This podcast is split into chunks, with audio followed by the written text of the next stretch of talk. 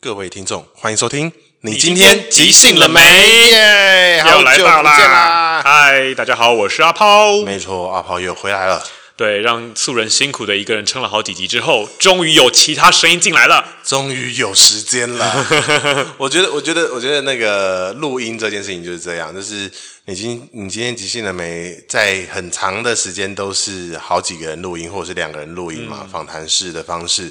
那当时间大家都嘎不过来，或者是我本身时间也不太行的时候，嗯、对啊，哇，完蛋。嗯这个节目就完蛋，天窗天窗，对，就是我们也也有那个停录一两周的过程啊，嗯、然后也有一两次是一个人的，嗯，那但是呢，就是我自己还是最喜欢不止一个人，就是多个伙伴一起录音啊，因为有对话感觉比较生动，比较火吧。有的时候一个人讲话，有实在是不知道说要跟你分享什么，因为我以为大家都知道哦，有的时候是这样嘛，哦、就是就是很多我的理所当然是大家的，哎呦。不可思议，所以有个人问你，刚好顺便解听众的疑惑。对对对对对，然后我到前几次的时候，我收集很多伙伴的小问题。对啊，然后想说啊，之后可以慢慢的拿来垫档，真的是垫档用的。可是也很感谢啊，大家问很多问题都是我觉得蛮重要的。我也蛮期待先听到问题耶。嗯，我一说就是听到你的那些回复啊，因为既然有人会问你，一定代表说问题大家都在心里，可能没有讲出来而已。嗯，然后其实很多问题都是即兴演员。遇到蛮常遇到的状况，对啊，你身为一个这么资深又优秀的前辈，哎哎、你要分享一下帽子，帽子来了，帽子来了，我看到了，没有，整个把你们人都盖起来了，台阶台阶，我要找台阶下去。你不需要，你要找他录完，你这样有收集到几题了？是不是？我收集到至少八题吧，那就起码两个月可以不用找人喽。没有啦，那一题我要讲一个小时，是不是？你的能能力一定可以哦。你看你排练跟你的什么？哎，时间控管这件事情是你的强项。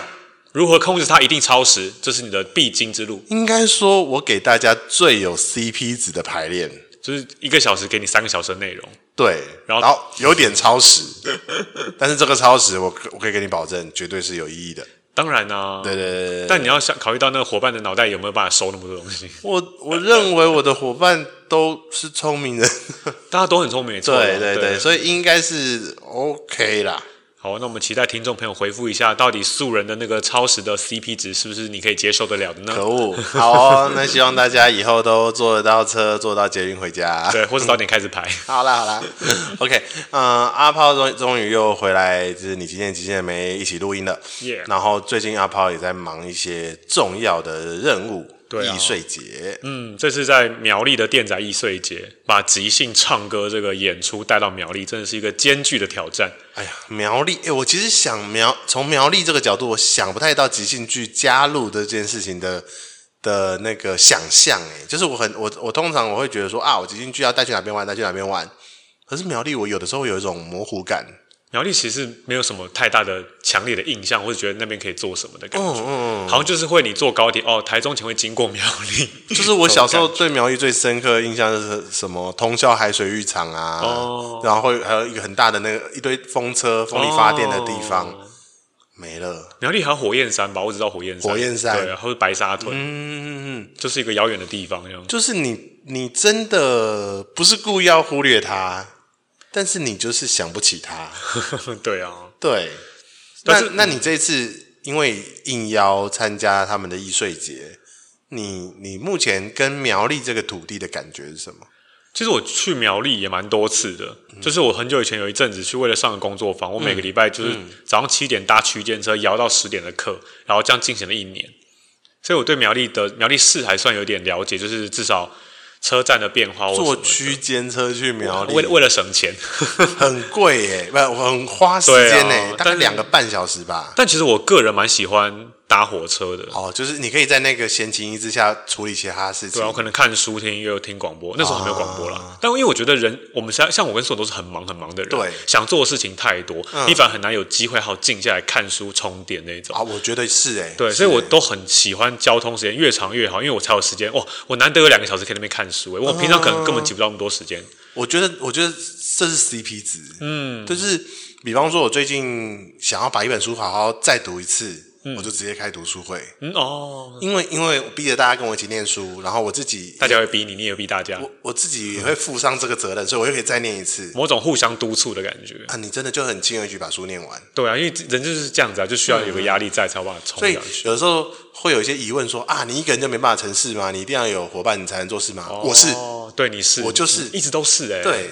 就是我就是没办法一个人做事情，可是我很庆幸的是，一有伙伴，我火力十足。可是我觉得你好像比较像是你，你需要跟伙伴一起做什么，会让这事情更精彩。嗯，好像不见得，因为如果那个事情没有伙伴，好像就没有存在的价值的感觉。这的确是我的价值观，嗯、就是我我我自己一直是那种，呃，比方说即兴剧好了，嗯，我我我我有一个小小的座右铭，叫做即兴剧没有英雄。哦，嗯，我一直是这样认知的。嗯那即兴剧，所以不会是假设我们用那个日本的人皮人皮卡通，就是真人去演的那种卡通。哦，还有两个系统嘛，一个叫做假面骑士，嗯，很帅气，像孤狼一样骑着摩托车去飞踢魔王。嗯、还有另外一种叫做战队系列。哦，我知道，什么红色、黄色、绿色、蓝色。嗯、对我而言，即兴剧永远在战队这一边。对啊，所以。我一直把站队这件事情一直放在我心里面。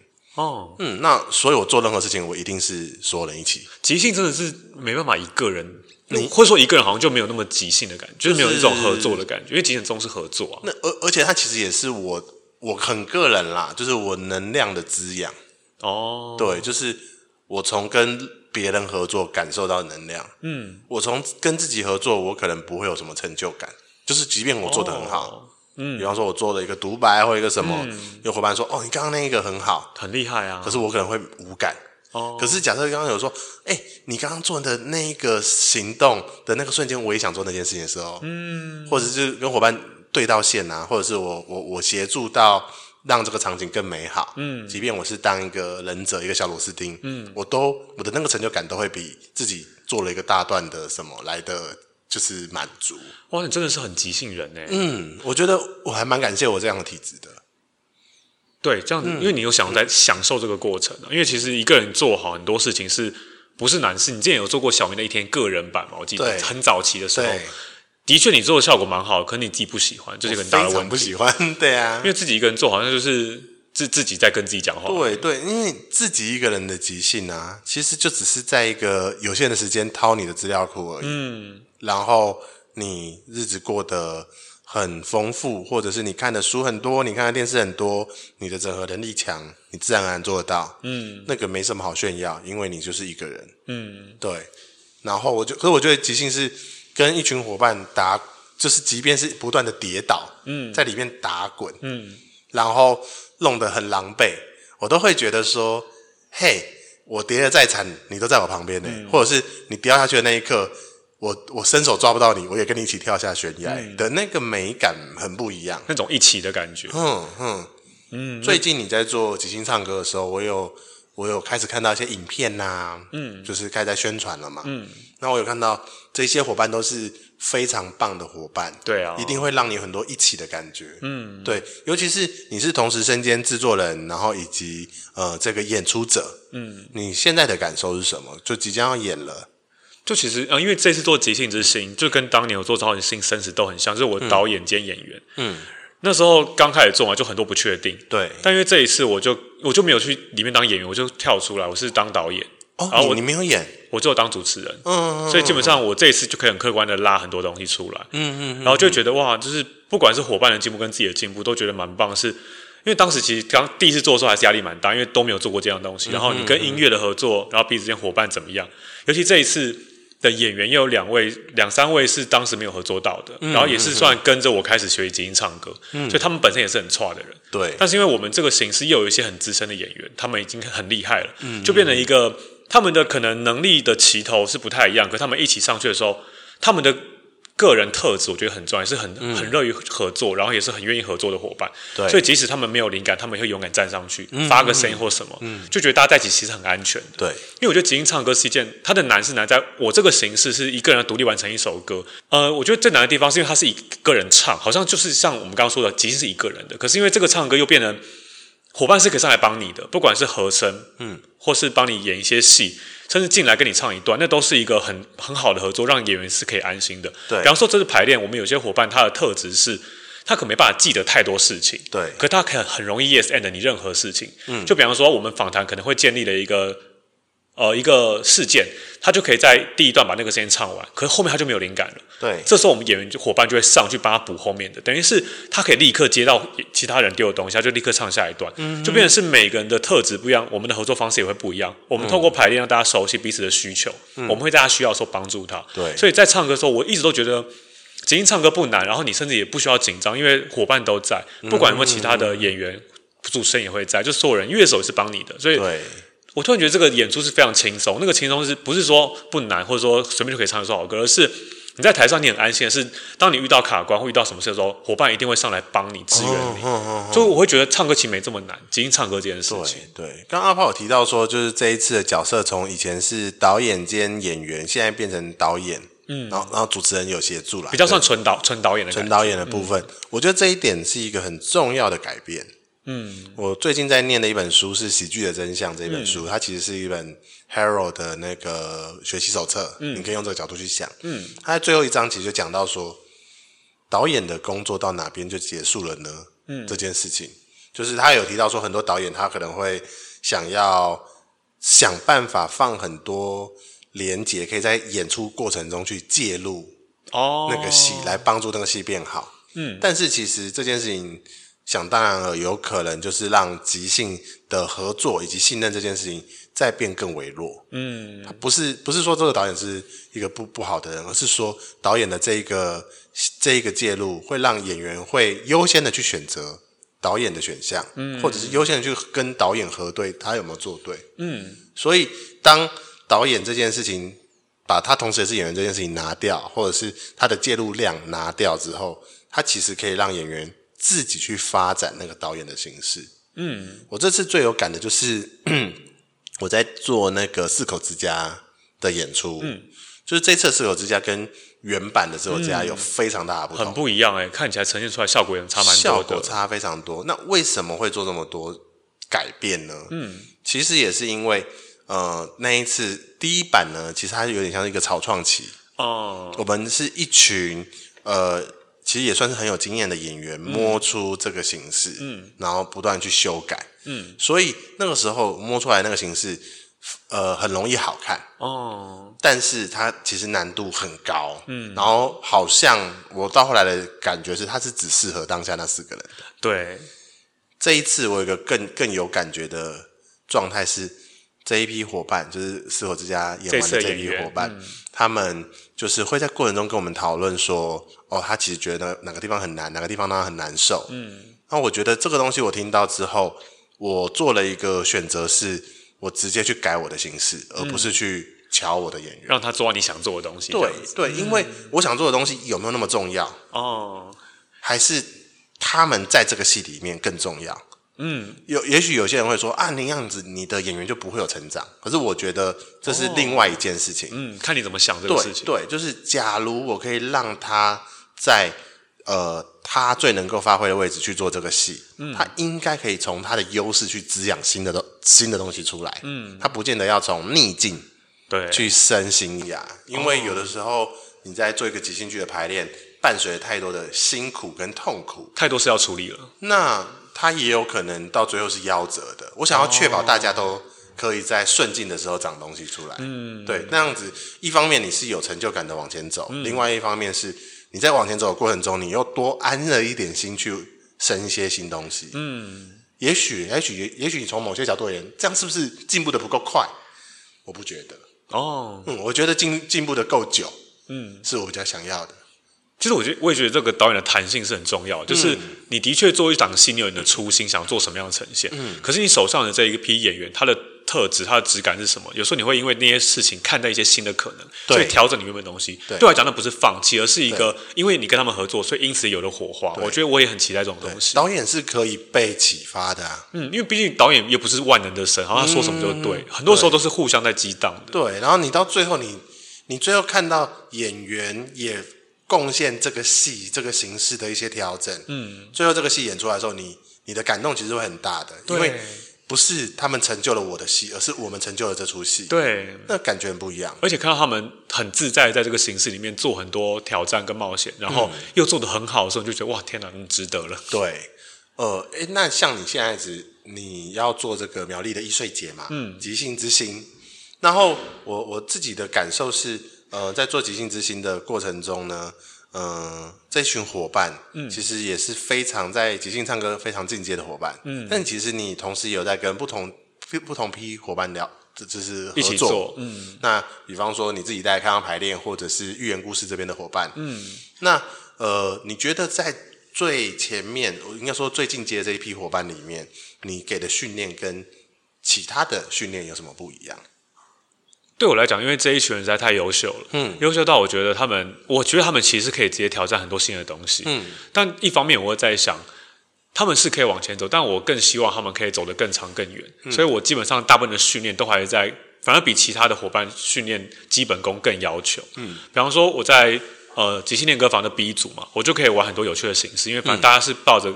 来体验来玩的，他们不需要承担太多的，比方说音准啊，或者是唱歌旋律这种基本功。嗯、所以基本上我就带一些有趣的形式，让大家一起开发一些东西。呃、愿意唱歌更重要。对啊，我就愿意开口，甚至你你不会觉得害怕，这件事是很重要，嗯、因为在舞台上害怕。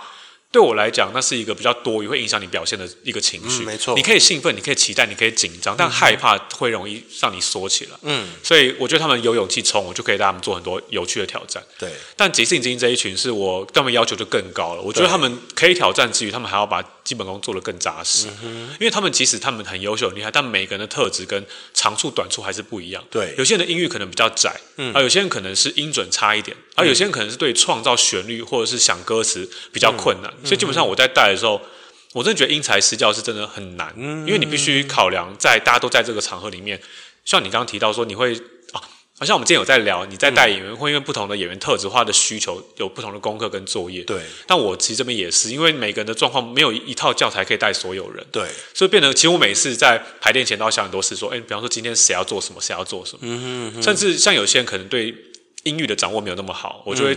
特别跟他出来练，说好，那我来帮你找一下你最舒适的地方。嗯，又或是有些人他可能有习惯的唱法，可能那个唱法会局限他的表现，因为他很容易就习惯这个样子。对。但我也很感谢这一群伙伴，都还蛮开放，蛮愿意去调整，或者说，嗯、呃，去适应一些新的挑战，一些新的不同的尝试。对啊，因为他们其实对我来讲，很多即兴剧的伙伴，他们很喜欢这个演出，是在享受自己在舞台上的一些。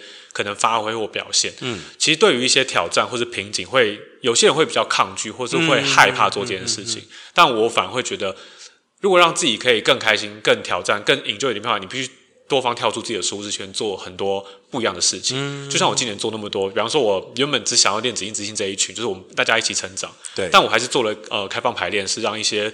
比较少经验的伙伴一起来玩，嗯、甚至我去参加外面的其他团，就觉得好像跳脱我的舒适圈去体验一些不同的东西，嗯、因为每个人想法不一样，嗯、你一定可以从中得到很多刺激，对，不管是好的还是坏的，嗯、就是你会让你自己成长更多。没错，就像我去那个城市语言弹吉他，我也是，其实我在答应之后都还觉得说，嗯，他可能说说吧，也不一定会找我，而且一直没有跟我讲，然后然后行程没出来，那 A 要演出也要找我嘛，我就一直抱着一个不确定就。没有很认真看待这件事，直到他突然跟我说：“哎、欸，月底大概约那个哦哦，是的，好，那我来帮我来唱歌嘛。嗯”他说到现场讲清楚说：“哦，你就是中间哪一段可以配什么乐什么？”我说：“哎、欸、哦，所以我不是来唱歌，我是即兴乐手。”你是即兴乐手，对，所以那那也是那段也是让我觉得，然后学习成长很大，因为就是跳出很多我以前不常不熟悉的东西。嗯、但我觉得每个挑战就是总代表着一些你有可能成长的机会。没错，嗯。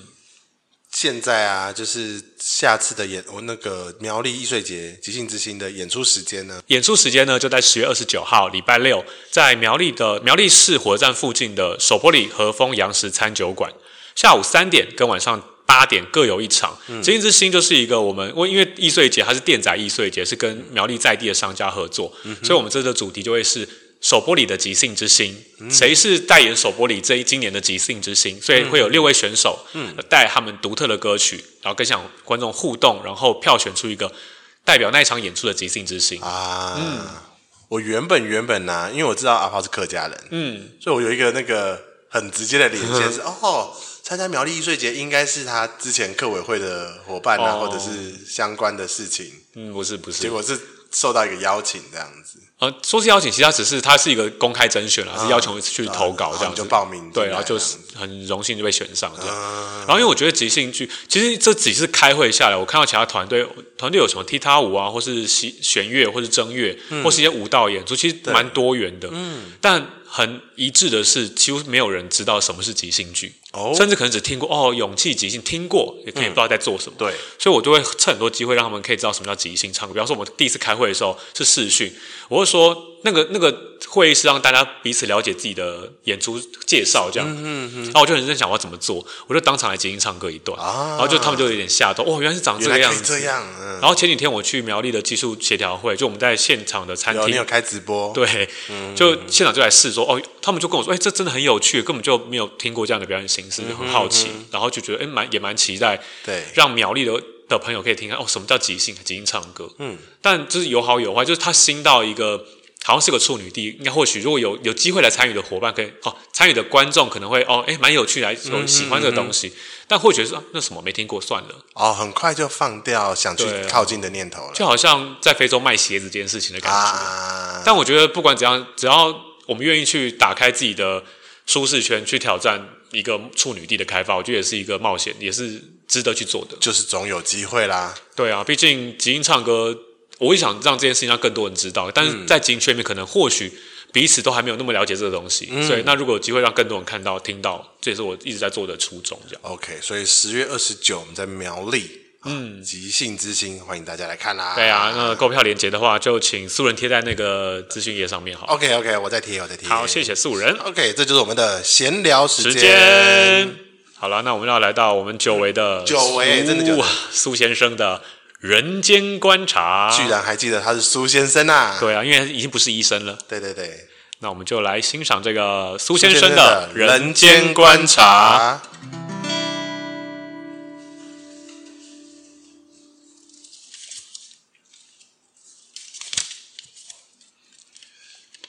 当人好辛苦，当人很辛苦吗？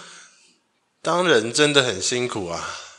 有的时候都觉得拥有人性、关心别人、接触世界、看那么多形形色色的人，到最后，我只觉得成为人好辛苦。这次你又遇到谁啦？让你有这么大的感慨啊？我这次哦，我上了一艘渔船。哦，渔船啊，嗯，很难想象吧？你不是很容易晕船吗？对呀，怎么会上渔船去？你也知道，我从小到大就是一个会晕船的人。嗯，但是我真的有一次我在渔港，然后我就闻着那个海海水的味道，哦，就一直往前走，一直往前走，然后我就遇到一个。满身大汗的一个黝黑的男子哦，是渔夫吗？对，他是一一一艘渔船的船长，他们是去捕远洋渔业的远洋鱼的。我就问说：“有缺人吗？”他说：“没有一天不缺人。”然后他就问我说：“你想赚钱吗？”我说：“我想体验。”然后他就不理我了。废话，你这感觉是来玩的。那你后来怎么样说服他让你上船的？我在他开好船之后再摸上船的。哦，偷偷摸摸啊！我就说你不怕上了贼船？我就说我是真的有这个意愿。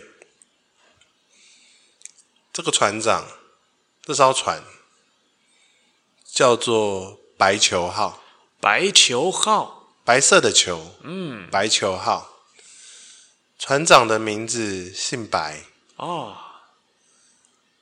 他多大年纪人啊？他大概五十岁左右吧。嗯，然后台北人，台北人在渔船讨生活。嗯嗯，厉害。这个船上除了他以外，就是两个船员。哦，嗯，一个胖，一个瘦。胖的矮，瘦的高。胖，那就是七爷八爷啦。加上这个船长看起来就像阎罗王一样。你怎么敢上啊？我都觉得我都快被被灵魂拷问了。他们问你很多问题吗？第一天晚上他们问的问题就是怎么还在吐？这需要问吗？你看起来就像个弱鸡啊！我就说，我一直觉得可以去做这样子辛苦的工作的人非常的了不起。哦，每个行业都有它了不起的地方，但是我们很少会去选择这一种又冒险又辛苦、很劳力的工作，随时都会跟死亡靠近。嗯，我问他怎么敢，他怎么敢？嗯，白先生就跟我说了一个他的故事。哦，关于他从一个大老板变成一个小船长的故事。哦，他以前呢、啊，在台北市太原路那边开塑胶行。哦，什么叫塑胶行呢？就是只要是塑胶制品，他们都会卖。哦，他们遇到一个很大的困难，是他们家族也是一样，是大稻城的一个有名的家族。哦，白家嘛。嗯。就是希望他离开，为何要让他离开呢？因为他不结婚。啊，他是不想结婚，不能结婚，还是爱的人无法在一起啊？在那个年代，他就是没有办法跟他想要结婚的人结婚，门当户不对，连性别都不对。他爱的是男生，对。就像、oh. 就像你的琴弦一样惊讶。嗯，他爱上了来这边上班的一个小男孩。说小男孩呢，其实也不小了，刚出社会一个小伙子。想说小男孩还恋童呢，这样不行。没，没那么夸张。哦、oh.，日日积月月累，他们的感情浓烈到所有人都知道他们发生了什么事情。很勇敢呢、啊，那个年代。直到有一天。他家的铁门被换了锁，不让他进来了。他的塑胶行换了一个人当老板，那不是被逐出家门了？他就自己游荡到了基隆，因为连那个男孩都失去踪影了。那不是人财两失啊！一个想要有爱的人得不到爱，他就只能去一个最自由的国度吧。嗯，他看一看海，就是海上，可不可以放进去一下下就好？放个什么东西呢？只要这个世界把对他这样异样的人可以放在一起一下下就好，不要那么排斥他，哦，接受他。在那个年代，他很辛苦，嗯，所以大家眼里容不下他。如果能够看见他一下下就好，把他的身影放进自己的目光里一下下就好，那该有多好！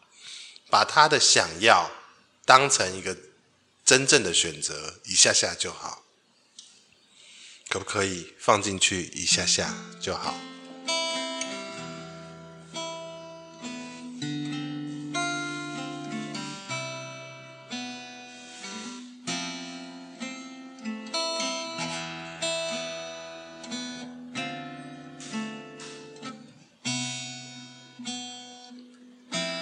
可不可以放进去一下下就好？把我的不一样放进去一下下就好。这个世界那么大，哪里有我能抵达？哪里有我能？哪里有我能被你放进去一下下就好呢？在世界上的我们，到底该怎么取舍？我的爱，我的青春。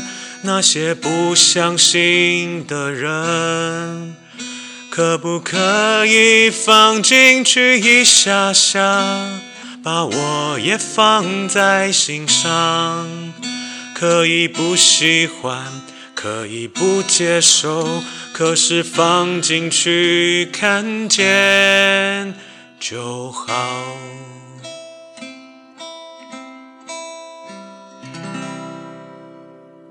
所以啊，我觉得当人真的好辛苦啊！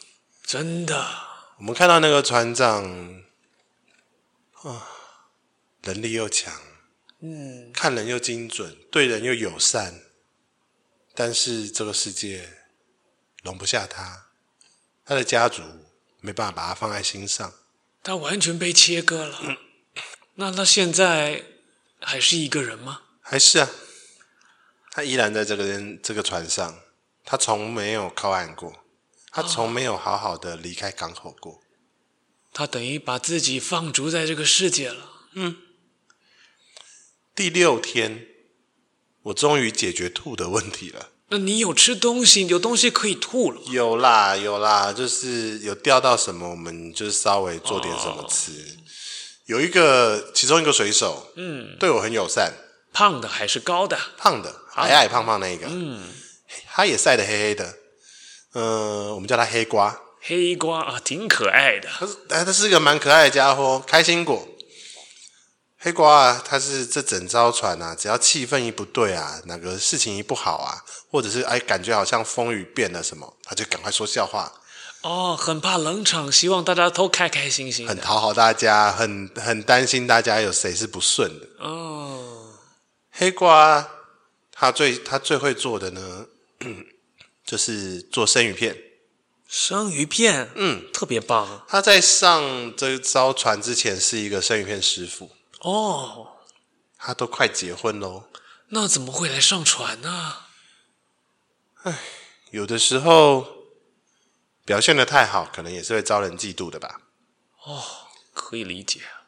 他在一个非常非常有名的日式料理餐厅工作。嗯，从小从他刚开始国中毕业，十五六岁的时候，就在那边当学徒。嗯，师傅非常的喜欢他，什么技能都教给他。哦，甚至他的师傅的女儿也开始渐渐跟他产生情感。哇！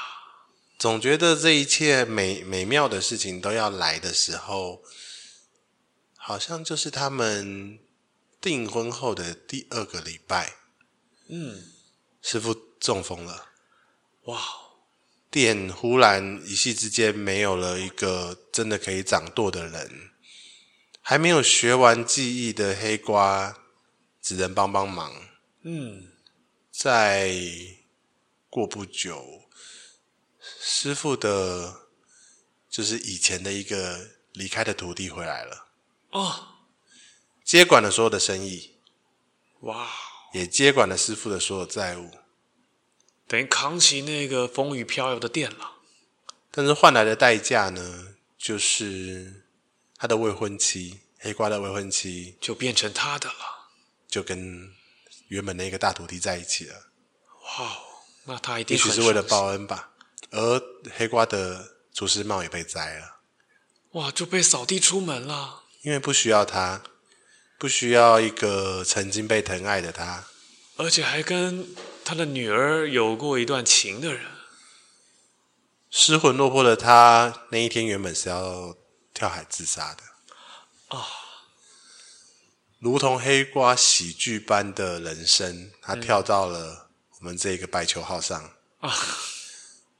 哦撞破了还没改造好的白球号的那个，就是上面的棚子哦，掉进了白球号的驾驶舱。老白啊，看到黑瓜这个样子，就把它收留了下来。哇，这艘船上多了一个厨师，嗯、多了一个开心果。嗯，有的时候我都不禁问黑瓜说：“你这样子开心吗？”一直一直去让别人开心，一直取悦别人，你有没有开心呢？嗯，你又骗我。哦，谁骗了他呢？是他骗了我们。怎么说？他自己常常在船舱掉眼泪，看着他胸口的那个合起来的金属坠子的照片，他把它打开来看啊，哦，还是会哭的。只是只要有人大喊“黑瓜”。他就会转过头来笑着：“哎，船长怎么啦？哎哎，那个苏大哥怎么啦？”立刻戴起一个笑脸的面具，隐藏他心里的伤痛。但是我们都知道黑瓜在骗我们。嗯，很想跟他好好的说一句：“你又骗我，你可不可以难过一下？你可不可以让你拥有你自己的情绪？你可不可以不要只是那一个开心的黑瓜？”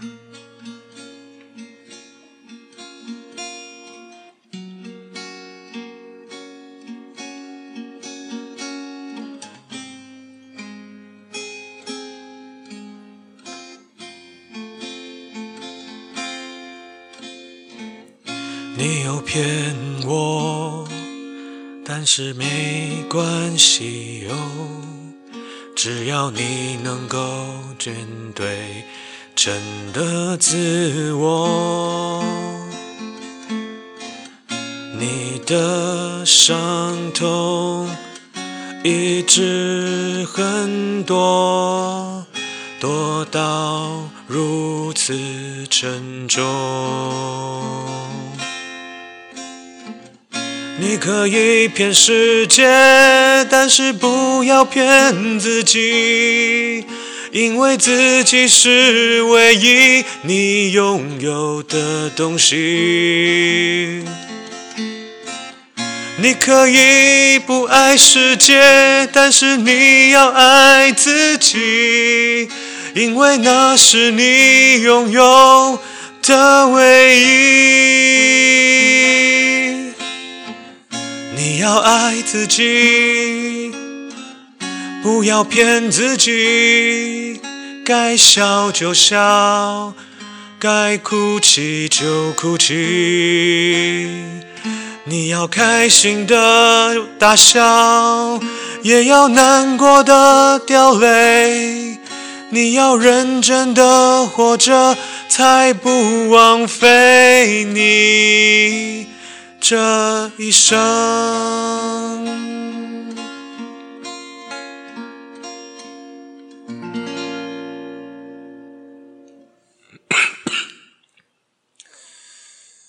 哎，我就说吧，当人好辛苦哦。真的啊，需要当开心果，需要放逐自己，让别人开心，自己又不见得真的能开心。好像别人开心的养分，只是养好那个可以伪装不开心的更多的时间。嗯，不见得会补到自己的血。嗯，还好啦。这个船上还有一个人，那个瘦的，那个瘦的高的，他是我们的船工。嗯，他叫什么名字呢？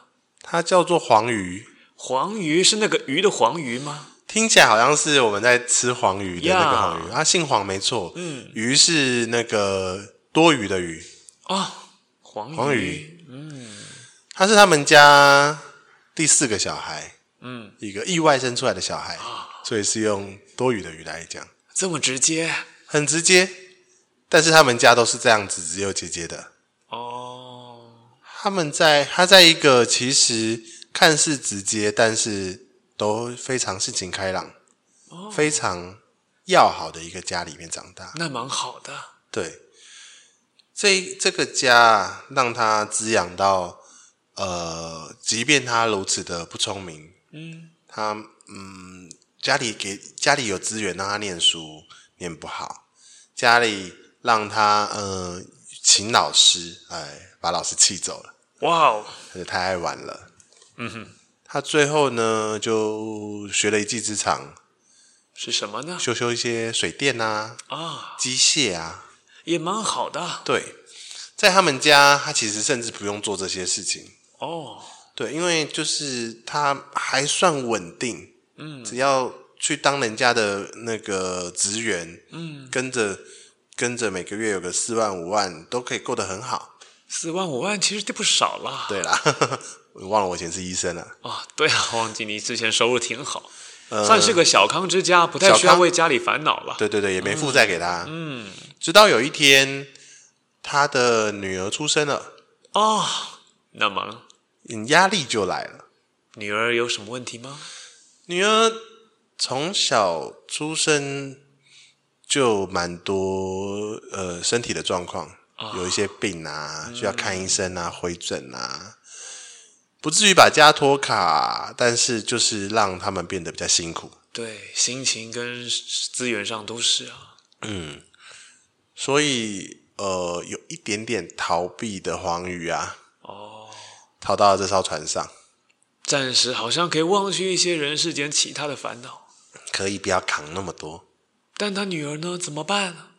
他还是会每一次靠岸的时候，跟船长请个两天假，嗯，回到家陪女儿玩。陪女儿聊天，嗯，陪女儿去回诊，他钱呢、啊、就留给太太，嗯，反正他也不需要吃什么喝什么，我们船上可是有黑瓜呢，对呀、啊，那只要可以把女儿治好，让女儿开心，他就很开心，也算蛮单纯的幸福啊。我最近啊看他拿船上的那些废料啊，我有时候换下来废水管、废塑胶啊，嗯。在那边磕啊，那边绑啊，那边粘，那边焊，弄出一个一个小娃娃。Oh. 他说女儿四岁生日要到了，嗯，啊，这一次要准备一些玩具给她，嗯，爸爸亲手做的玩具，很棒的，总是就是那么的令人开心。对呀，我有的时候啊，晚上啊，就是吃完黑瓜的饭，跟黄鱼啊在甲板聊天的时候。都会跟他聊聊，哎，那他小孩最会聊什么啊？最会做什么事情呢、啊？荷包蛋三分熟。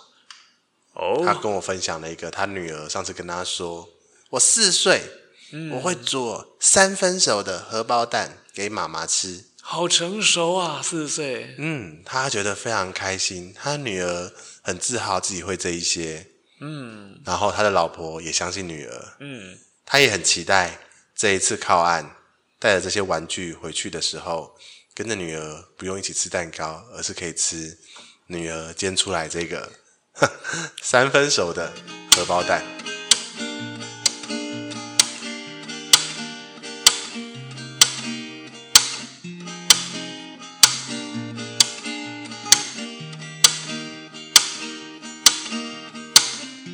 包蛋。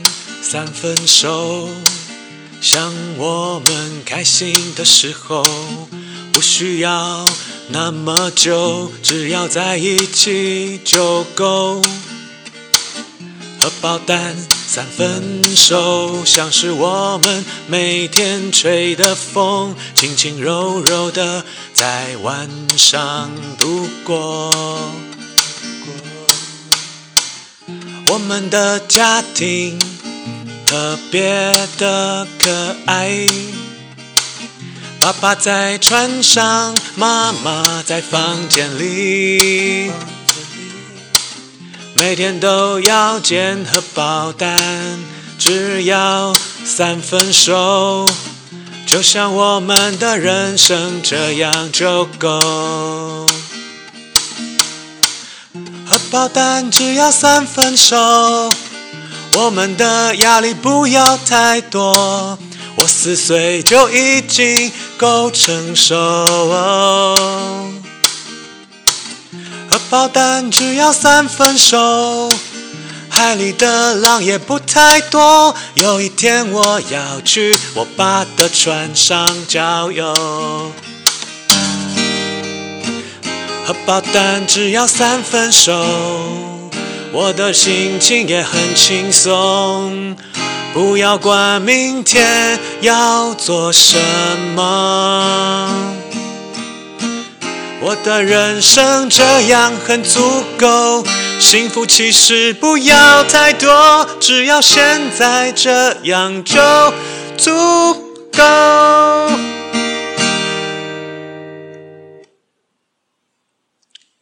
后来我就下船了。